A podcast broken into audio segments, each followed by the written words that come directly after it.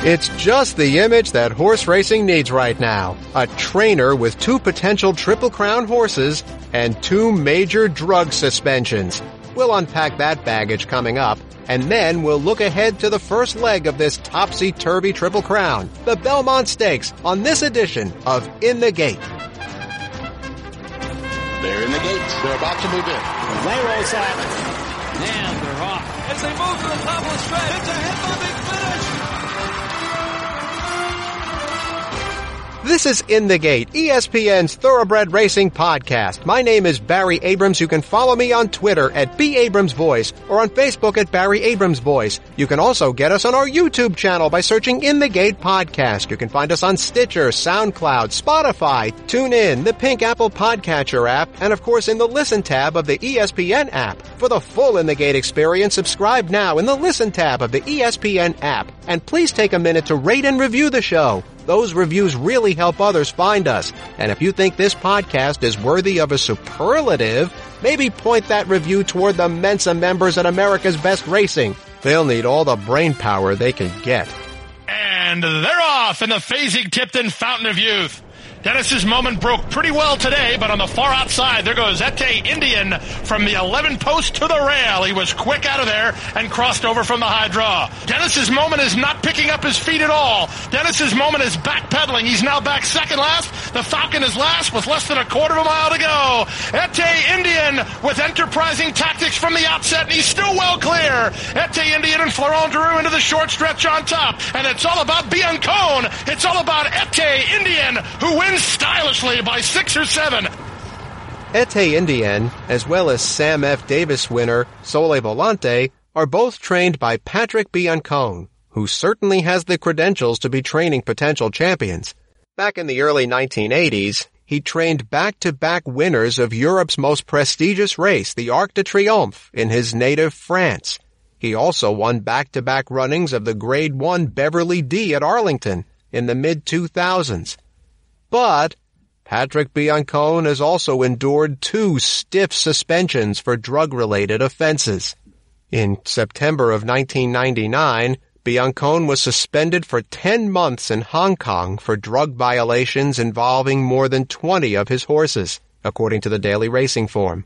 Then, in 2007, the Kentucky Horse Racing Commission suspended the trainer for one year after three vials of cobra venom were found in his barn at Keeneland. Cobra venom takes away pain so a horse can try to ignore an injury. To be fair, since returning to training in November of 2008, Biancone has not had any reported medical violations. Nonetheless, can you imagine Biancone walking away with the Belmont Stakes trophy? Can you just picture the governor of Kentucky, Andy Beshear, handing Biancone the trophy for America's most celebrated horse race? It would be reminiscent of Pete Rozelle handing the Super Bowl trophy to Al Davis in 1984 after Davis flouted league rules to move the Raiders from Oakland to Los Angeles. And Biancone's return to prominence comes against the backdrop of a recent indictment by the U.S. Attorney's Office for the Southern District of New York against, among others, trainers Jason Servis and Jorge Navarro on charges of drugging their horses for the purpose of increasing their performance. One of the horses mentioned in the indictment was the Jason Servis trained Maximum Security. And if you need me to tell you who Maximum Security is, you're listening to the wrong show. We have quite a bit of unpacking to do here, and to help us do it, we have reached out to Burr Travis, a personal injury lawyer and former chair of the licensing committee of the Kentucky Horse Racing Commission. Mr. Travis was on the commission when Biancone applied for and then withdrew his application for a training license in that state in 2010. Biancone had been training in Florida and California since 2008. So welcome, Mr. Travis. Let's first talk about the 800-pound gorilla in the room. A one-year suspension is one of the longer ones I can remember in this sport. Of course, Rick Dutrow, the trainer of 2008 Kentucky Derby winner Big Brown, is in the middle of serving a 10-year suspension for multiple violations, but still, one year is pretty long. Take me through the KHRC's decision to arrive at that number. Well, I can't comment on the uh, because I don't know anything about the uh, charge in Hong Kong, but what happened at Keeneland was that in September, I think I want to um, I want to say September seventh, September fifth, sixth, or seventh. He had a bad test come back for caffeine and a horse, and he was given 15 days. And not that this happens with some frequency in the horse business, but when you get one bad test, it seems like you get a number of bad tests back in closeness in time. And during the period of time after September, his, his suspension was actually over on the caffeine test September 19th. He was found to possess cobra venom and a bunch of other items which were uh, not marked.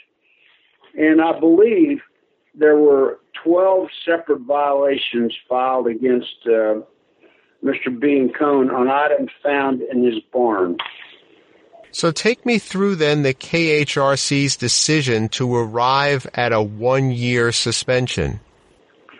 Well, what he received to begin with was, according to the documents I received from the Racing Commission, and I want to give a caveat in that this has been uh, 13 or 14 years ago.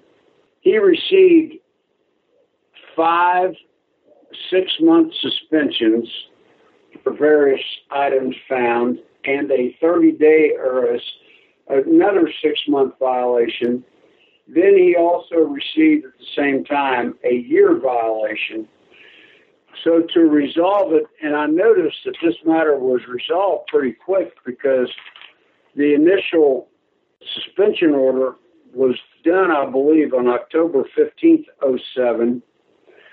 And then the uh, documents settling the matter between counsel for the Racing Commission and counsel for Mr. Biancone was signed, sealed, delivered on the 17th, so it was done quickly, and uh, he got one year at that time, total suspension, could not involve himself in the horse business in any manner.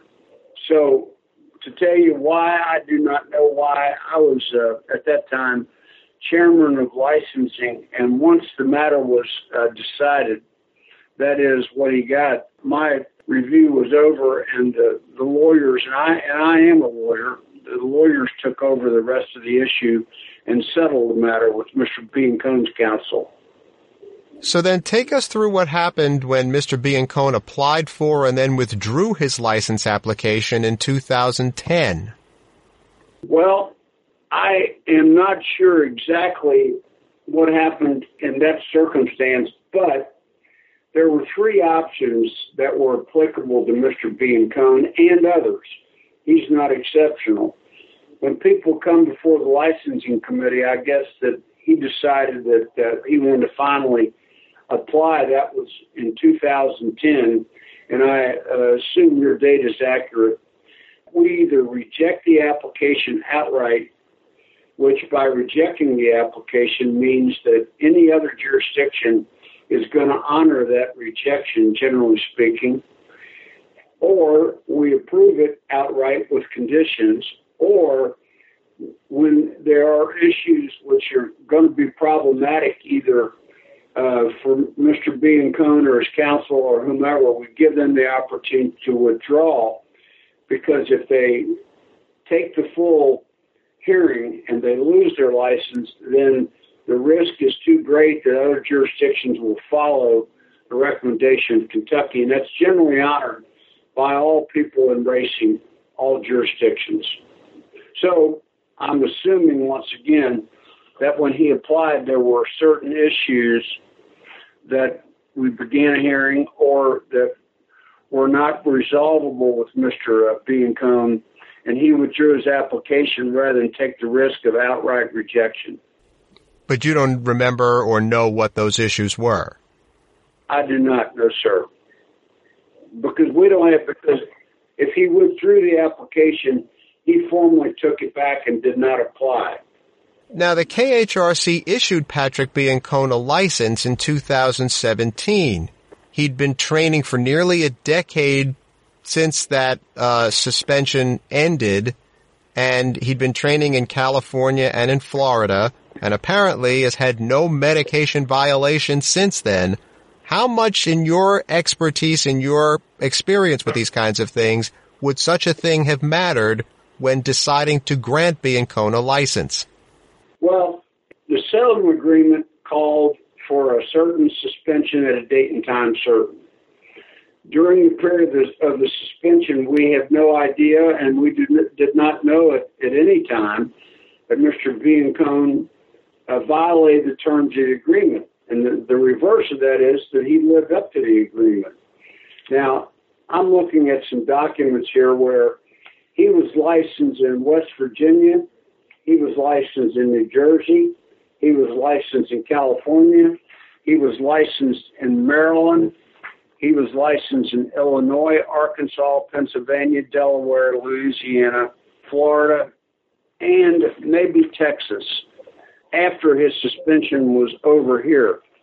Now, my belief is that he probably felt, and I don't know this directly, but he probably didn't have the kind of horse that he wanted to run in Kentucky, and that would be an asset to him here. So he didn't come back for a while. We're talking with Burr Travis, a personal injury lawyer and former Kentucky racing commissioner here on In the Gate. Now, I know that you're no longer on the commission, but from your past experience, how much more closely do you think the KHRC is watching him compared with a trainer who has not been suspended twice or even once?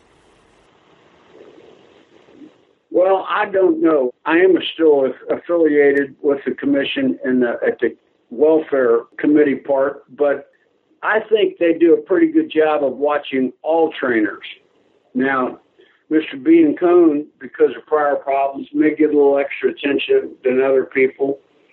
Maybe he should, maybe he shouldn't. But I would think, on the other hand, he's got one horse in the Belmont, and I'm sure he's going to be doing all the right things and following all the P's and Q's required of him because he may think that he's drawing special attention, and he may very well be. But on the other hand, you got to realize that almost all of the commission, except the executive director, has changed since this thing took place back in 2007. What effect do you think that would have on any potential future situation? Well, as long as he lives up to the terms of the agreement, follows the rules, and does the the right thing, he's probably going to be okay. I don't think he's going to get any special attention over and above norm. But on the other hand, all the, the horses that run the big races are generally in special barns with special people watching the horses and to make sure that nothing happens to the horses. And the first race, of course, is at New York. And when he comes to Kentucky, I'm sure that all the people who have horses at that time to enter in the Derby in September uh, will be watched closely, not only for the protection of the but for the protection of the, of the betters and the other people involved. This sport, as you know, is under far greater scrutiny and has been for the last, say, year and a half than it had been before then. Medication has become a very hot button issue here what did you think when you heard the indictments against Jason Servis and Jorge Navarro? I personally uh, was very disappointed. I've watched these guys and all the players, people that bet on horses, uh, and then this goes throughout the industry. When guys win an extraordinary amount of races, people wonder naturally, what has this guy got that other people don't have? And I think at one time, Servis and or Navarro had winning percentages in the high 30s and were doing very well. And when guys like Todd Pletcher and Baffert are in the 20s, you could not say that John Servis or Mr. Navarro were that much better training horses, but they had horses make good trainers. And that's what may have happened here. But I was personally very disappointed that the blight to the uh, industry came in such a form. And, and these federal people have probably been investigating this circumstance for many years and had evidence for many years. And the net is, I don't think the net's closed yet. Well, against that kind of a backdrop, what effect do you think Patrick Biancone's presence in America's most famous races, the Triple Crown, starting with the Belmont, will have on the ongoing conversation about medication's place in this sport? Well, the big discussion is always the Lasix. The Lasix has been a heavily dis- discussed topic for many years. And the differences of opinion arise with the circumstance that comes up. And the circumstance I use all the time let's assume you went to Keeneland and you bought a horse, say for two fifty, three hundred thousand dollars, and Lasix was not allowed on the two year old, and he runs the first time and he bleeds. Now, what's that horse worth after he bleeds the first time? His value is very questionable if there is a value. Now, the proponents of the Lasix uh, indicate that it's the horse that needs the Lasix because racing's a tough sport, tough sport on horses, and it aids them in their breathing, and they're able to do things. And I don't mean performance enhancing, but they say that all horses bleed to some degree. It's just a matter of degree. Now, the other people who who are the the people against Lasix indicate they want a pure breed. But as I understand, 80% of the races run at all racetracks are claiming races. And by the time the horse gets to claiming status, be it three year old, four year old, or up, then they've got some problems. And medication is going to damage the quantity of horses. They had, a, I think, Belterra opened there uh, last week they had two four horse fields the first two races. Now you would think opening day at a racetrack, you would have tracked many horses. Now Churchill, everybody goes where the purses are. Churchill's maiden special purses are 81,000. But then they drop down to 25, 26 for the claiming horses and they, they fill. But I think once the use of Lasix would, would disappear, horses would not be able to breathe correctly and the, and the bleeding would become more a prominent issue. But there are far better people to talk about that issue than me. But what about the optics of it to the public? When you have, let's, let's just say Patrick Biancone's Sole Volante wins the Belmont Stakes. And then the stories you hear afterwards are about what this guy has done in the past how is that going to look to the public? Well, I guess that at some point, when you comply with all the rules, I don't know when the last ruling was on Mr. Biancone, but I believe, other than some trivial matter, the last ruling of any consequence was the ruling in Kentucky. And he's minding his business and taking care of business and doing the next right thing. Now, I guess there's always a, seg- a segment of the people that would, would say uh, that certain people are bad for racing. But don't you give everybody a second chance? But uh, uh, most people get second chances, and if it's been doing everything right for the last 13 years or so, then does he not deserve to get lucky and get a good horse or horses that have a, a shot at this thing? Baffert and Pletcher can't win every race. Burr Travis, former Kentucky Racing Commissioner, lawyer in Northern Kentucky. Thank you so much for sharing your perspective with us, sir. It's my pleasure. Good luck, sir. Thank you.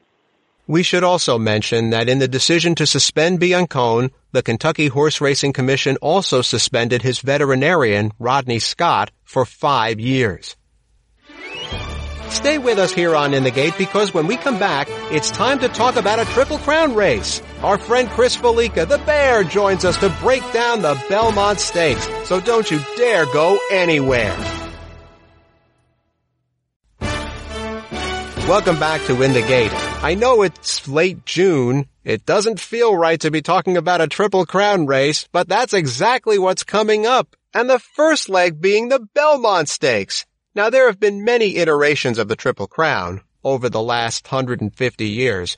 The Belmont actually began in 1867 on a track that no longer exists, Jerome Park in the Bronx, and until 1920 the Belmont was actually run clockwise, not counterclockwise. It was run like it would have been in England.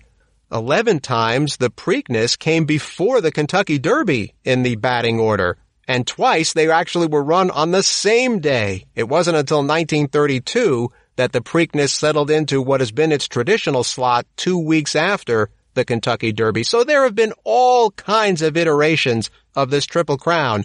This year it begins with the Belmont Stakes, and not even a Belmont Stakes at a mile and a half, as has traditionally been the case, but a one-turn mile and an eighth race that's missing quite a few of the cast of characters we thought would be there when May rolled around. So there's a lot to unpack here, and to help us do it, who better than to welcome back to this show our good friend Chris Fallica, the bear from College Game Day. Oh, it is so good to hear your voice, bear. So let's start with this.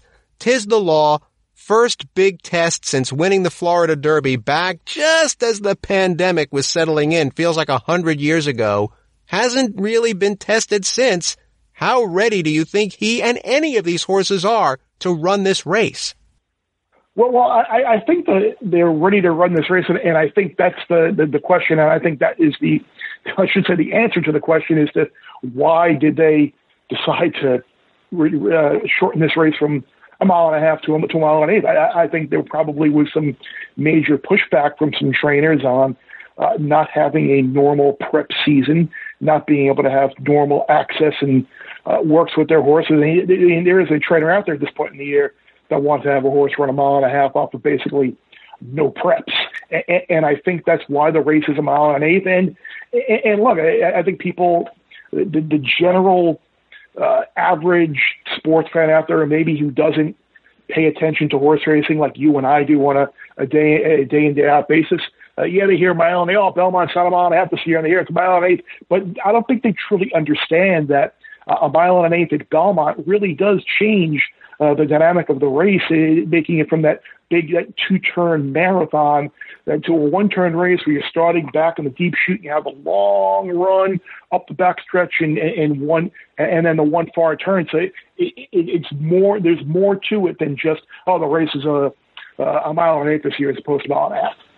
Well, it's a good thing that it's a mile and an eighth because it is, of course, longer than a long sprint, even though it's one turn but it's really not a sprint because there's not a lot of speed signed onto this race except maybe Tap It to Win. So how do you approach this if you're a rider with such a long straight run to the only turn of this race?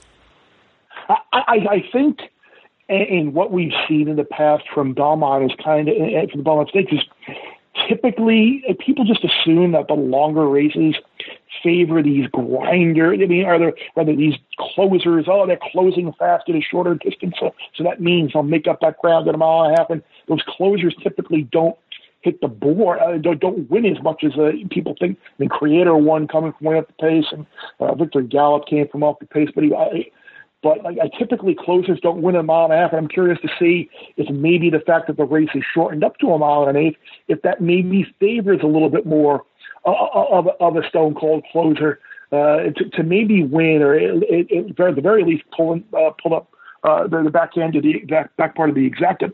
But but you're right. I, I think a lot of people were. Uh, were zoning on a Tap It to Win as potential lone speed in the race, and now the fact that he draws the rail, I mean, he, he's he's pot committed and has to go. And I think the connections of uh, of Fore Left were were looking at that and noticed too, and like, you know what, uh, why don't we try and run an extra two furlongs in, in the Belmont Stakes and carry our speed a little bit more and, and just see what happens. Uh, he's he's completely outclassed, but I mean he does add to, to, to the pace of the race. And then I think uh, a horse like Modernist, I think, is very very interesting because if you if you look at Modernist's past performances, a he runs for a trainer in Bill Mott who uh, doesn't just show up all the time at Triple Crown races, and when he does, he's usually pretty. I mean, he he hits the board and runs big uh, with prices. He, he won the Risen Star off of that maiden race where he, we won gate to wire. Uh, Risen Star, he kind of stalked the pace and then took it over. And then the Louisiana Derby, he was dealt uh, a, a death knell of a of a drug post 14 all the way on the outside, and he was only beaten four lengths. Um, so you you looked. I mean, there's a chance that he could kind of work out that grinding type of trip, uh, maybe like a like a like a Drosselmeyer did, or a Country House in the Derby last year, and maybe he could be your your your crazy long shot that hits the board. But I mean, just the way the race sets up, uh, I, I do think um, it, it's going to be very hard to uh, to eliminate Tiz the Law. Although the one time he didn't win was in the slop at Churchill, and uh, came up a little flat off of that huge champagne uh, as a two-year-old at Belmont. So uh, most of my hand- handicapping in the race is get, most of my wagers in the race are gonna are gonna lean towards uh, Tiz the Law being on top, and I'll probably uh, look towards uh, Modernist and maybe a horse like Max Player uh, underneath for second. Two horses you have not mentioned are two who really interest me here, and those are the Todd Pletcher trained horses, Dr. Post and Farmington Road. I think Farmington Road would have been a lot more strongly considered had this race actually been a mile and a half. He's breeding is very long distance, and that this is taking some of his advantage away, but he's still a pretty decent horse. But Dr. Post, only three starts, looked really good at Gulfstream near the beginning of the COVID outbreak, winning the unbridled stakes. Irad still trying to get Dr. Post to respond to urging. Saya's all over him with attachment rate, top of the lane. On the far outside, attachment rate from between Dr. Post. Dr. Post now up for the lead. Attachment rate is second. Let there be no doubt who's best. It's Dr. Post, an even money winner. He hasn't run since then, and that brings again the question I started with. Are any of these horses ready to run this race? But Dr. Post looked really, really good, gets Irad Ortiz, the best jockey in the country. I can't discount him, even though he's probably a little bit green. Yeah, I, I would agree with that. I think between the two, Farmington Road and Dr. Post, I would lean towards uh, Dr. Post. Obviously, he did not uh, draw greatly, uh, draw as, as well. I mean, he's on the he's on the far outside, just outside of Tiz the Law, but maybe that does help him. Does that matter in a one-turn mile and an eighth race? I, I, I, don't. I don't think it does. That's why I'm, I got to say maybe maybe it really doesn't matter. It gives him a little bit of a, a target as well. And uh, I don't really know what he's beaten. Uh, attachment rate is a decent horse for for Dale Romans. That was about a million to one, I think, uh, in, in a maiden race, and then, and then he finally stepped up and, and won the following following race.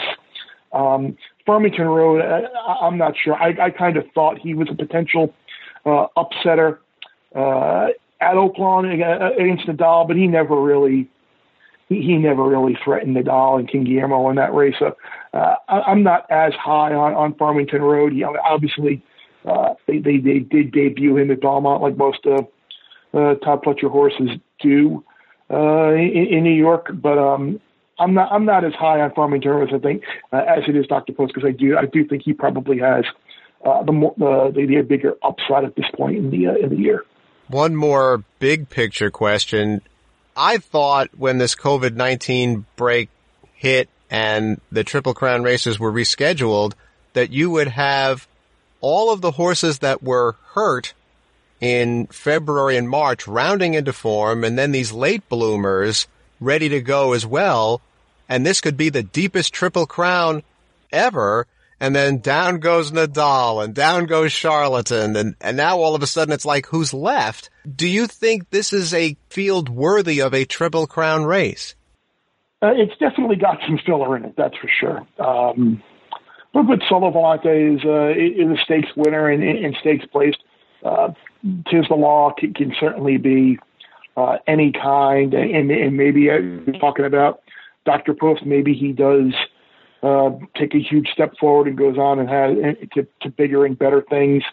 Uh, Pneumatic certainly wasn't embarrassed uh, by Maxfield uh, in his in his last race at Churchill. So is it a, is it a, a typical triple crown race? No, but at the same time, how many times do we say that about maybe the Preakness uh, where a lot of those horses coming out of the Derby skip the skip the uh, the Preakness and, and point to the Belmont, or they just don't run in another Triple Crown race, and, and what you get in the in, the Preakness are a couple of local horses, or uh, maybe some of those second and third tier horses that are just looking to run and know that a mile and a half typically is not going to be what they want. So, so while obviously it's not a uh, a race that we would typically assume would be the quality of a Belmont or Triple Crown race, I think right now in this day and age, yet you have a, a special horse in, in Law. It's something that certainly bodes watching.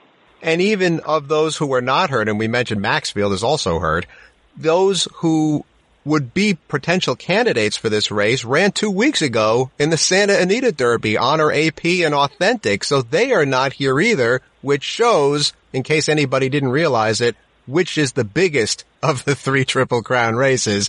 They're waiting for September. But nonetheless, it is great to have sports to talk about and no better to talk about with you. So thank you so much, Chris Fallica. It's good to have racing back. Yeah, yes, it is. And I, and I look forward to, uh, to, to following this uh, odd Triple Crown journey and, uh, and, and some of these other preparations throughout the summer and see, and see where we head. And, uh, and, and if my uh, initial impression at the start of the year that Honor AP was going to be the Derby winner, uh, if that actually comes to fruition uh, uh, once Labor Day weekend hits. Our thanks once again to the Bear, Chris Fallica, and to Burr Travis. We're certainly in the part of the year when events we love so much aren't happening because of the scourge of COVID-19. A family party, a country fair, or maybe an annual trip. It can feel like you've taken a hard right to the spleen. After having gone to Royal Ascot two short years ago, I watched each day last year as if I was there. The top hats, fascinators, champagne glasses, and royal carriages were beyond the fanciest dream that I would dare. So while of course I understand the closed door policy, and I'm glad to see the races run at all, it sure seems strange to see no royal procession to start the day, no morning suits, curtsies, or parasols. We each have ways of measuring what we've lost in 2020, but we expect what we do to remain for several years more. Who knows how many more times Her Majesty will get to Ascot since for heaven's sake the Queen is 94. You can get us on our YouTube channel by searching In the Gate Podcast. You can find us on Stitcher, Spotify, SoundCloud, TuneIn, the Pink Apple Podcatcher app, and of course in the Listen tab of the ESPN app. For the full In the Gate experience, subscribe now in the Listen tab of the ESPN app. And please take a minute to rate and review the show. Those reviews really help others find us. And if you want to throw some love our way, maybe point that review towards the geniuses at America's Best Racing, who as we know need all the brain power they can get. And you can follow me on Twitter at B. Abrams Voice or on Facebook at Barry Abrams Voice. That's in the gate for this week. I'm Barry Abrams. We hope you're safe and healthy as you listen to this and we'll see you next time.